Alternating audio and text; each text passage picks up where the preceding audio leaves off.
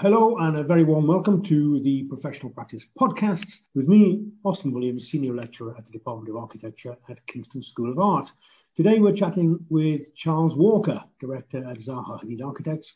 He joined in 2007 and has been responsible for a number of major commissions, including the Xi'an International Football Center in China, Danjiang Bridge, and New Beijing Airport, uh, also in China, as well as the Mercury Tower in Malta and a number of others a few things to talk about, including the crossover between architecture and engineering. But since it's Zaha's, we're going to look at the role of digital technology as well. So thank you very much indeed, Charles, for giving us the time to have this chat. Uh, let me just first of all ask you about yourself, as we normally do with guests on here, just to kind of tell us about your education. Where did you study? What did you study? Yeah, so I studied architecture at uh, University of Waterloo in Ontario, Canada. I, I grew up in Toronto and Waterloo was uh, a very good school at that time. It had co-op work study program, so I was attracted to that. And it and it, we did the fourth year in Rome, which was uh, a big attraction. I graduated in '87. I mean, I always Waterloo, as you know, it's super strong on computer sciences. So I often uh, I often ended up taking computer science courses just to uh, as options, just to up my grade point average. I, would worked a few years while I was studying already, and then I sort of at the time, Calatrava was very well known. And I still had some misgivings about my skills and my education. And so I decided to return and do postgraduate studies in structural engineering at Imperial College. I did a, a 12 months taught MSc and then uh, shortly after that i spent i spent the first significant part of my career working as a structural engineer at Atelier One and later at Arup. Let me just yeah. But in. So, if somebody was to hold a gun to your head, Charles, and ask you, "Are you an engineer or an architect?" Where would you come down? Well, I'm, I, you know, I'm both. The, th- the thing is, I like I actually, I knew, yeah, I just, I just, knew you were going to do that. Yeah, yeah, I, I, I actually got a gun consider, to your head, Charles. Yeah, no, but I would say like I consider engineering a specialism like in a way the architect deals with the broader project. He meets the client. He leads the design process. Like he finds the competition brief. But the engineer comes in well you know in during the creative stages but his role is quite confined. Like the structural engineer only comes in when it's a real project. He only gets busy when it's a real project. And he's actually once the structural frame is up he's out you know he leaves the project his job is over and the architect stays there to see the the cladding the interiors you know the project finished and delivered to the client. So i, I think it's a kind of narrower part of you know the the design of the built environment. It's a specialist discipline. Um, but that said weirdly as an engineer you do spend more of your time designing than an architect because an architect also does like planning permission a lot of bureaucracy contracts you know handing over commissioning all sorts of things that you know a structural engineer doesn't have to do and secondly most of what you work on as an engineer actually gets built or a higher proportion of what you work on gets built. So weirdly, the, the 15 years I spent working in structural engineering, I got a pretty deep and broad experience working on a, a lot more projects than I otherwise would have touched as an architect and working with a, a, lot more architect you know a lot more practices. Like i worked with many of the of the great contemporary practices. Excellent excellent. So, oh, well, that's, that's a really good uh, intro. In, in, previous conversations before this interview charles you mentioned that reading siegfried giedion's uh, mechanization takes command was a kind of a formative moment for you. So, uh, what yes. was about that that book, which I don't think that many people of maybe today's generation have have really picked up on. But what what was it about that book? Sell it to them. Okay. Well, it's a great book. I mean, he, he describes it as an anonymous history. It's the history of technology, broadly kind of researched through the patent office. It's organized in chapters like the the mechanization of various aspects of our life. So, for example, the mechanization of agriculture, which traces the history of like the, the harvester reaper and the combine harvester and the death of the kind of homestead farm in America and the industrialization of farming. And then he, he goes through the mechanization of um, everything from bread baking to um, you know, furniture manufacturing, locksmithing, lockmaking, and then right through the, the mechanization of domestic chores, introduction of dishwashers and clothes washing machines and so forth. And he basically explores in a holistic way the way this paradigm of mechanization transformed conditions of modern life and what its underlying qualities are like discretizing tasks into separate parts into into specialist tasks. But in architecture i mean i suppose to an extent that would concern the discretization of building systems into their component parts which was the you know the broad underlying paradigm of the british high tech movement yeah yeah because you have to say giedion's book as far as i recall it was not wasn't exactly a endorsement of progress, was it? I, I took a quote out no. which says, he said, um, if I may read it to you, never has mankind possessed so many instruments for abolishing slavery, wage slavery, but the promises of a better life have not been kept. All we have to show so far is a rather disquieting inability to organize the world or even to organize ourselves. Well, you know that that was controversial because you know with mechanization we saw the death of craft, right? So you know the the artisanal bread baker or the um, or the craft-based furniture manufacturing, like the like the Thonet chair or something like that, all being replaced with um, new materials and new techniques and new mechanical processes. That and and you know Frank Lloyd Wright was also very critical of the machine. So you know th- these were the arguments of the day. But I think I think what I took from that book is when I understood like the profound significance of how the mechanical paradigm had changed life I, you know, then after that, I read uh, Marshall McLuhan, Understanding Media, you know, which talks, the, he first quotes the term the, the global village and the medium is the message, you know, saying that actually the message is bound up with the medium through which it's, it's conveyed. And then finally, digitalization. So what I kind of, I, I think the unwritten book and the book that I've wanted to write for many, many years, but I've never really come up with the perfect title for it, but it's kind of a digitalization takes command it's about how digital technology has transformed conditions of contemporary life, which is absolutely true. Like, imagine if we had had COVID and lockdown before the internet.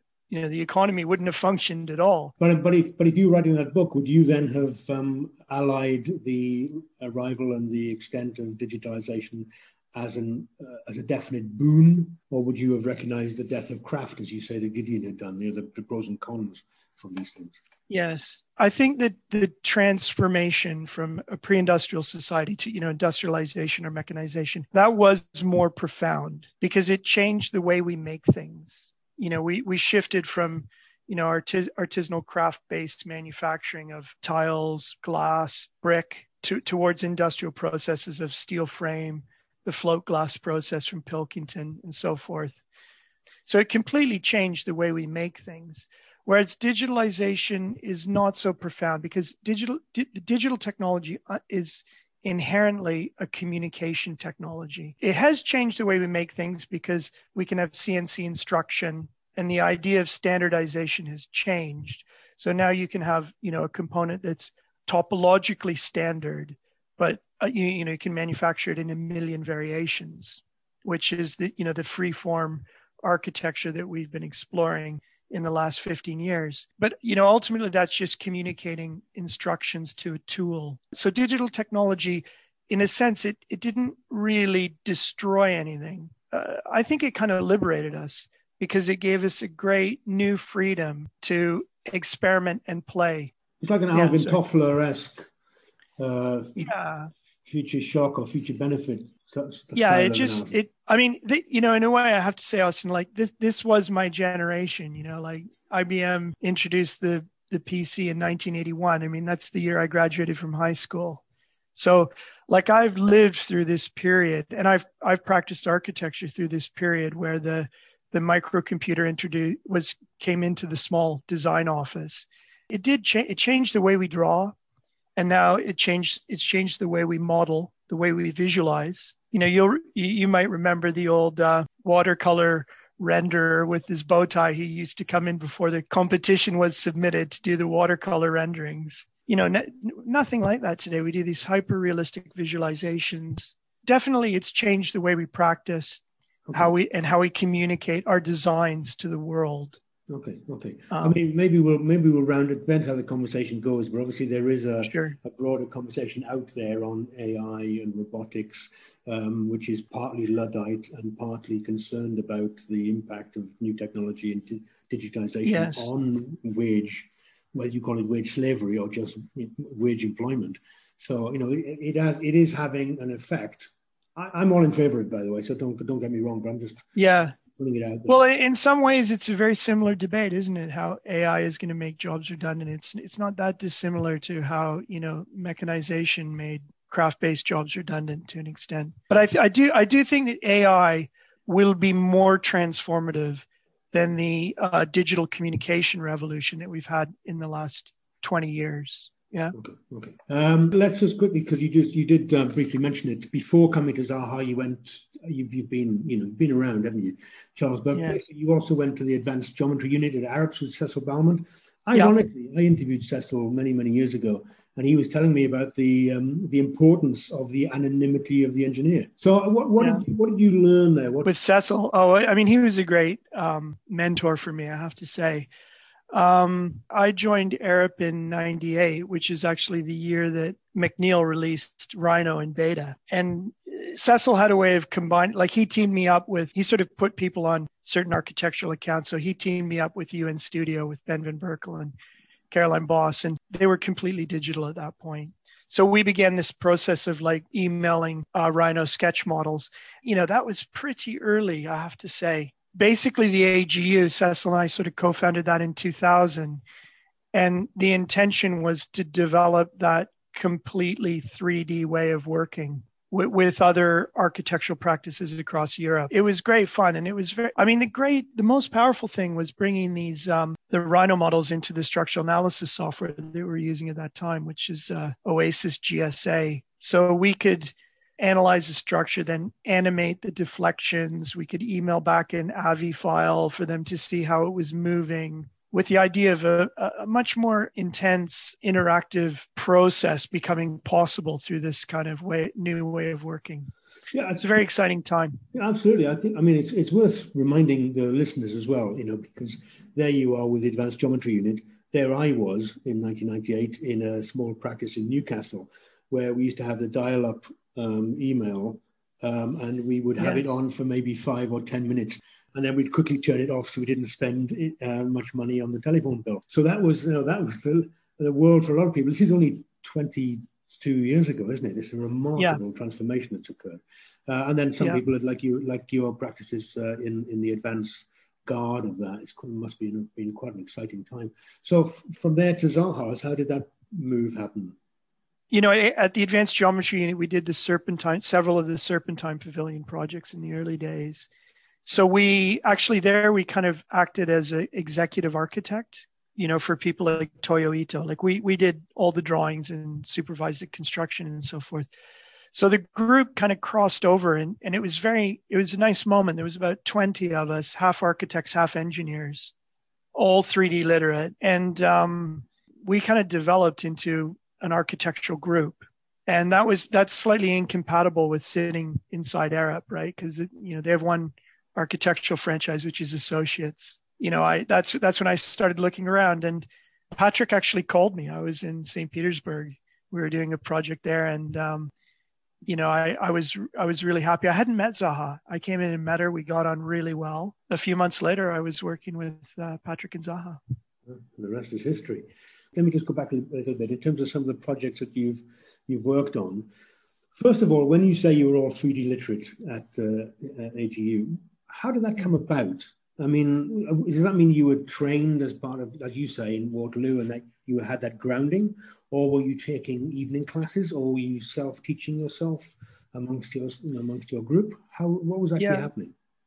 To be to be honest, I think it was mainly Rhino. You know, I had never really used AutoCAD actually. I, I was still drawing with uh, my Mayline ruler and my Rotring pens yeah. on Mylar. So I kind of skipped AutoCAD and went straight to 3D as a design tool uh, rather than as a as a um, as a documentary documenting tool. Everybody came from different backgrounds and had had different skill sets, but I think Rhino was the door for so many people into um, into 3D modeling. You know, because it was it was so um, intuitive. You know, it was so easy to pick up through the tutorials. And then in those days when we were scripting, we actually used Excel to write scripts because uh, you know that's all there was. So we used to cut and paste from Excel into Rhino, like concatenating the text so that we could read it in as a data as a data file. Yeah, yeah it was.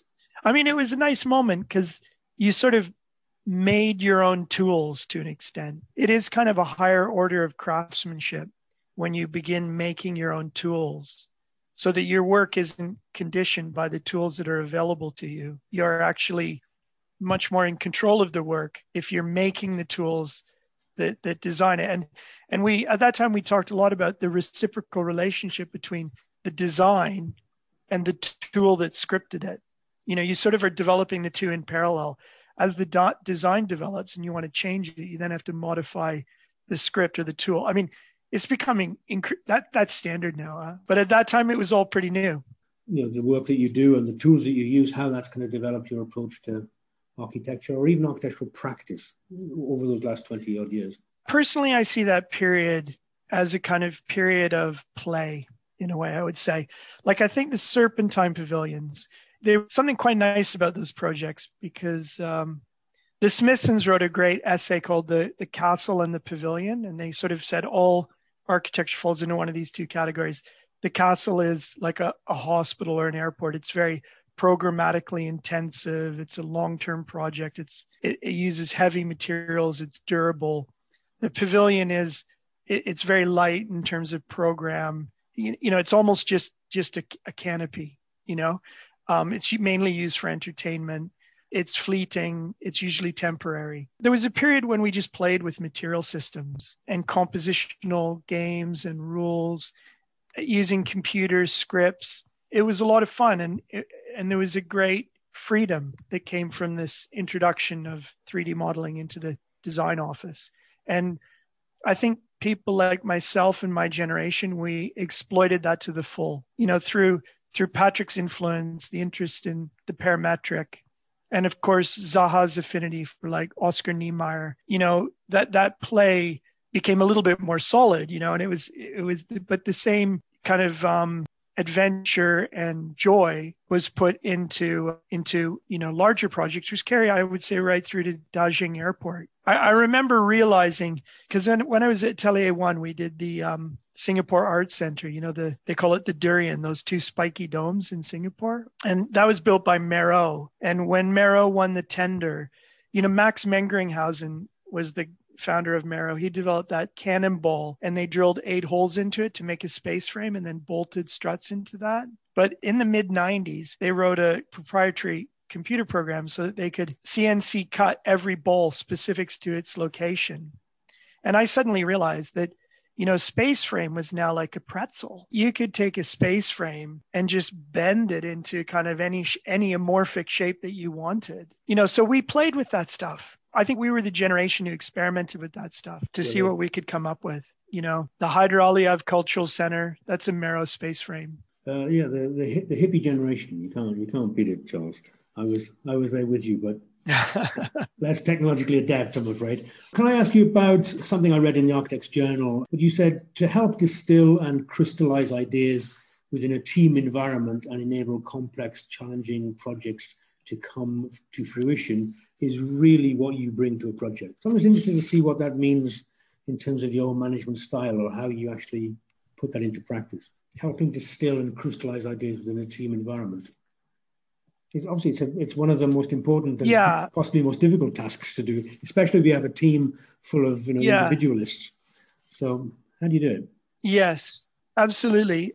On, on most of the projects I've been involved in, well, very rarely have I had the eureka moment myself. Well, the environment that I've worked in, there's loads of ideas, you know, and people are modeling and experimenting and testing stuff and putting forward ideas. I think the, the one of the essential qualities of our discipline is identifying a good idea, but n- not only a good idea, but I would say an applicable idea. Because sometimes things are very clever and very inventive, but they just don't fit the brief or the context or the situation that you're in. So, you know, part of it is identifying those pieces, bringing them together, and turning it into something that's del- applicable, deliverable, and ultimately has to be done within the client's budget and time schedule. So, you know, I, I think that is the greater art of project direction. So I, I think the greater architectural skill is not having great ideas, but it's identifying great ideas and then using them. I don't care where an idea comes from. I don't care had it. If it works and it's going to do something great, I'm going to use it, you know? So that's that's kind of my approach. Yeah, Sometimes I have had the idea, but but, but modesty forbids. uh, that's a very useful and a very um, diplomatic uh, response. Thanks, Charles. I'm, I'm just going to quickly go off slightly off beam because there is something which is happening at the moment, which I, I wanted to ask you about with the building safety bill, you know, the, the um, aftermath of Grenfell Tower, etc. It actually talks about full digital documentation will have to be provided uh, at the end of the job, new you know, drawings and data sets and hmm. everything. Mm. We're talking about design and tools and parametricism over here, but do you actually implement yes. all of this stuff in your practice at the moment? And, and, what can smaller practices maybe learn learn from that? Or what can they what can they anticipate as being a benefit coming from digitization of, of data? Sure. Well, I think you know we we do use BIM, but you know it's very rarely that you get a chance to do a full building information model with all the attributes of all the components that you use. I think that's coming. The software is it needs it's it needs a lot of development. Um, it's not there yet, I would say. Um, for us, some of our projects, it's like kind of when we try and get them into Revit, it's a little bit like trying to hammer a square pe- a round peg through a square hole because we use many building, you know, we use many software platforms to build models and then getting them into Revit so they look like native Revit geometry is very, very hard. But I think that is coming. Like, I think it just took longer than most of us expected. I think in the next 30 years, I suspect we will completely abandon 2D projections. And you know the uh, the 3D model, the BIM model, will become the deliverable, the document that we tender, and a record document for the owner. And I think also, you know, uh, post occupancy monitoring of buildings, energy use. This will all become much more common, probably broadening architectural services. I mean, also um, Google Google Maps now and uh, Google Earth. You know, we have Street View. Google knows everything about the outside of buildings. They don't know that much about the inside of buildings. I mean, people are now beginning to aggregate data on the inside of buildings. You know, so it, it's not inconceivable that in in in future that data will be on some form of public platform. So you you you know you could, you know, I think that's all happening and, and likely to be realized in the next 30 years, I would guess. Okay, 30 years. I mean, there's, there's a McKinsey report just out which says that construction, it's not, it's hardly a earth-shattering revelation that construction is one of the most under-digitized of all the major industries. Um, I just wondered why you thought that was. And since you're now giving us a 30 year timescale, I thought you were going to give us maybe 10 years.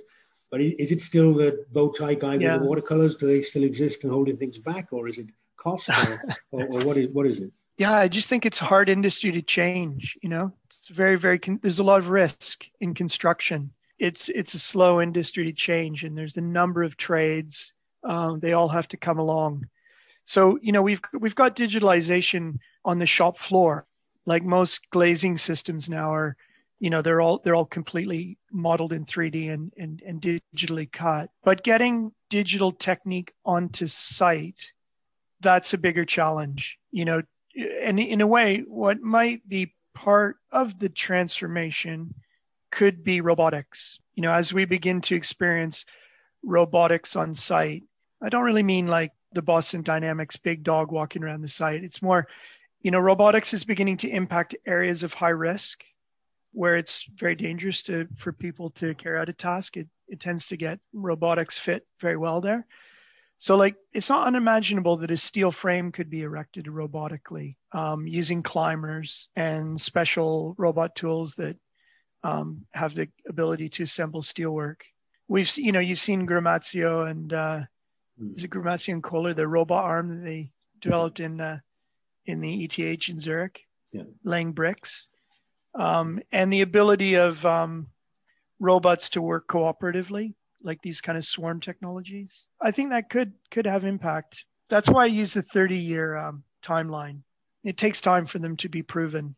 Okay, no, that's, fair, that's fair enough. No, I mean, obviously the, the construction industry is still, as you say, building buildings with one brick on top of another with mortar in between, which we've been doing for 5,000 years. So uh, it'll take a while maybe to, to, to, change that.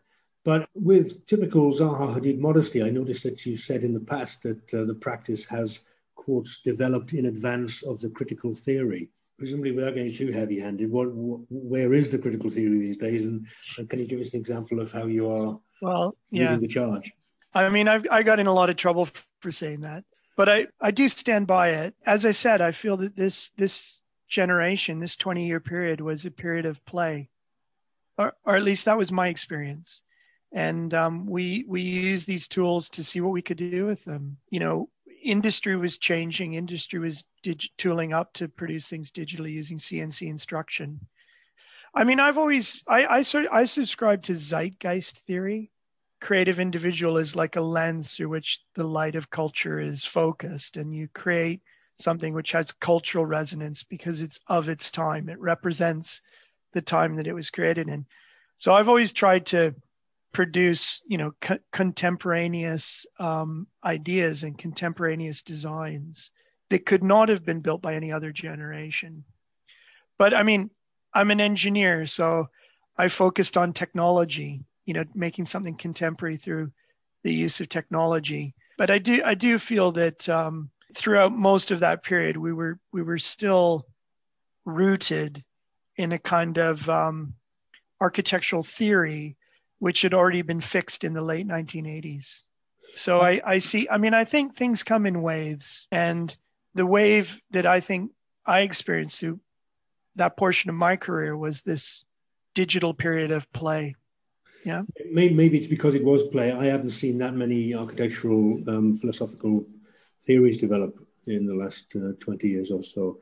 But but since you talk about play, I mean, it's interesting, isn't it, that that 20 year period of play encompassed the 2008 2009 major recession. And now we've got a situation of pandemic, of global shutdown, of depression uh, on the horizon, possibly. Mm. So, you, so you have this kind of idea of um, the fantastic potential and advance and progress and you know economic gains and productivity that these kind of processes may bring.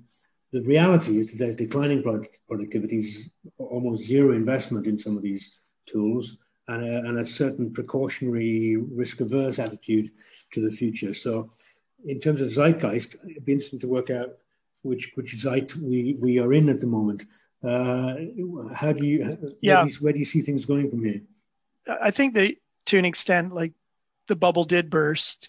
You know, I I became I also became quite acutely aware of did my work have social purpose? You know, you know that that uh, it's kind of like the party's over you've had your fun you know now now we we need to do something for people you know i i mean i felt that and i wrote about that actually you know that's why we stopped doing the pavilions at the aa because um, they just were becoming a little bit less relevant perhaps right and you know deeper concerns were coming to the fore like uh, social concerns environmental concerns i think that's where we are now right so that moment of playing with digital technology, I do, I, yeah, I think it closed. And now we're looking to apply those technologies in a way that has greater social benefit and social purpose. And here, you know, here at Zaha, we're we are we're trying to work with new tech, like we're working with timber. We're also very focused on, um, you know, low energy buildings. We tried to produce a zero energy building in Dubai. It's to keep the work relevant, right? you know like the, the spotlight of zeitgeist moves and what did Mies say with infinite slowness the great form arises but you know it's got infinite momentum so i'm with you but i just wondered you know as speaking as an engineer would you not say that part of your historic role is to improve efficiencies and to reduce waste and, and, and all the rest of it is that not how engineering has always kind of, you know, from Norman solid stone columns, because that's the material you had to hand, to the most slender sure. of material yeah. today. Is that not? I mean, so environmentalism as a as an ideology or as a thesis is over there, but is that not what was where we were going anyway? Yeah, definitely. Um, you know, economy is a is a, a central principle of engineering practice, but I, but I would say also uh, firmness, commodity, and delight. With the digital, we experimented in delight. Um, we've, had, too much delight. And, and, yeah, and now we need a bit more firmitas. Yeah. give me delight any day.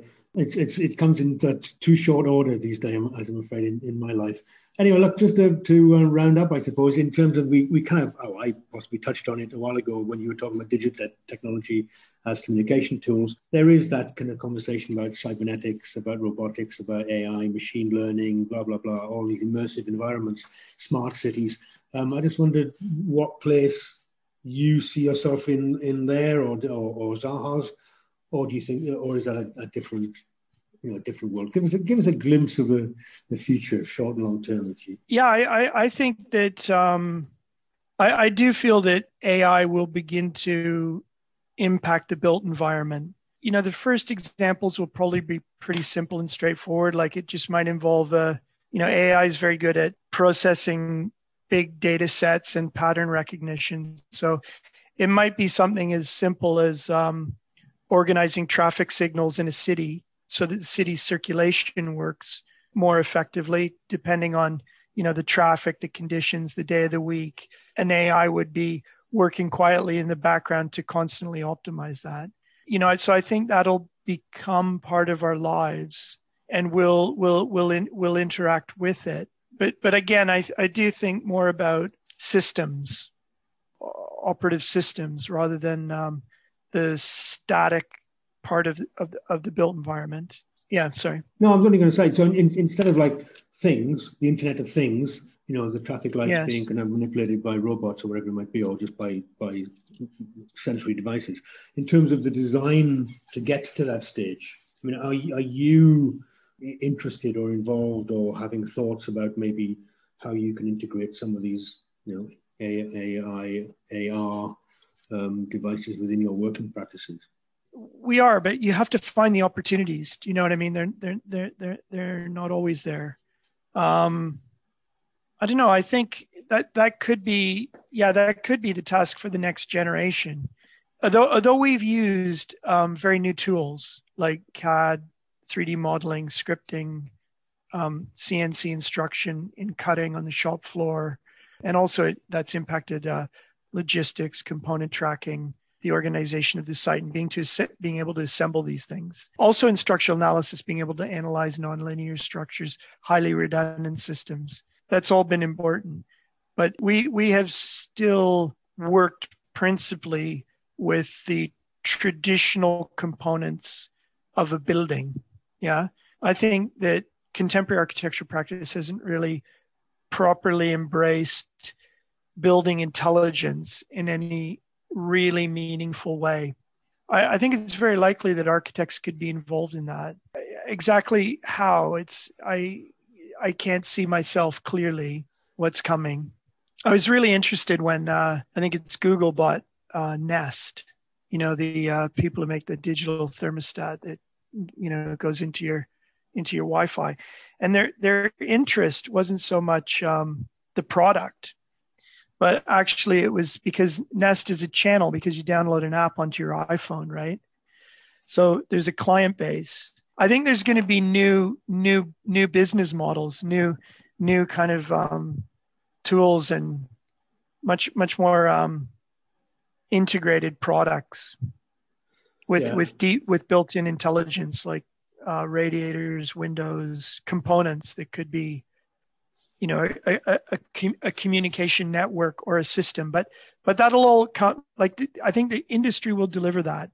I think architects will be the, the they'll they'll remain like the ones who oversee developments in industry and kind of the, the, the good ones will integrate those technologies and what's available in appropriate way to create these um, contemporaneous designs that really resonate but you know, yeah, but but again, I'm always talking about technology here. no, that's fine. That's that's fine. That's what you're here for, Charles. I mean, but the thing is, is that yeah. while you are, I mean, it was it was an impossible question I asked you about, you know, what's going to happen in the future. But I appreciate that yeah. there's a direction, there's a direction of travel, and architects could be in a in a kind of central um, uh, ringmaster position in that. Yeah. Um, but that means that architects really have to pull their finger out and get up to speed with what's going around around them in the digital world, aren't they? So that yeah, that's true. But I mean, you know, there are many forms of practice, right? I mean, I think one of the reasons why we're very successful in China is China is a country right now that's very keen and very excited to build their own future. You know, they're grabbing for the future, right? When I speak to um, Chinese delegations or clients, or I describe our practice as an early adopter practice because you know Zaha was always was also someone who very much wanted the future. She wanted the future now. She she very much wanted to be in the avant-garde, you know, to or that's where she positioned her practice and we we inherit that legacy. So that, I think that's why we're very successful in China because not all countries are trying to build the future right now. In fact, some of them are trying to build the past, right? So mm-hmm. or or harking back towards the past. I think that's the same in practice. Like you know, if you want to I think there is an opportunity to be an early adopter. That's the way I position my career. Like at Waterloo, I learned about you know th- 3D modeling very early, already in the early 1980s, using a Tektronix workstation, and you know saw the potential for that. And then I followed the 3D tools as they developed. People who follow intelligent components and uh, and smart technologies in the built environment, you you could uh, fashion a a form of practice around that without doubt. I think there's a lot of opportunity for that in the next 30 years for sure. Okay, they could steal a march at least on uh, on some of the practices, which is always good good competitive advantage. Look, Charles, uh, we have to call it a day, but that was terrific stuff. I'm, I'm really really grateful to you for doing this with me. So thank you very much, Charles at Zaha Hadid Architects. That's it for now, everyone. Please uh, visit the website or search Professional Practice Podcasts on SoundCloud and iTunes listen to other experts on a range of topics, or email me, Austin Williams at kingston.ac.uk if you want to find out more about our part three. Till the next time, thank you very much. Goodbye.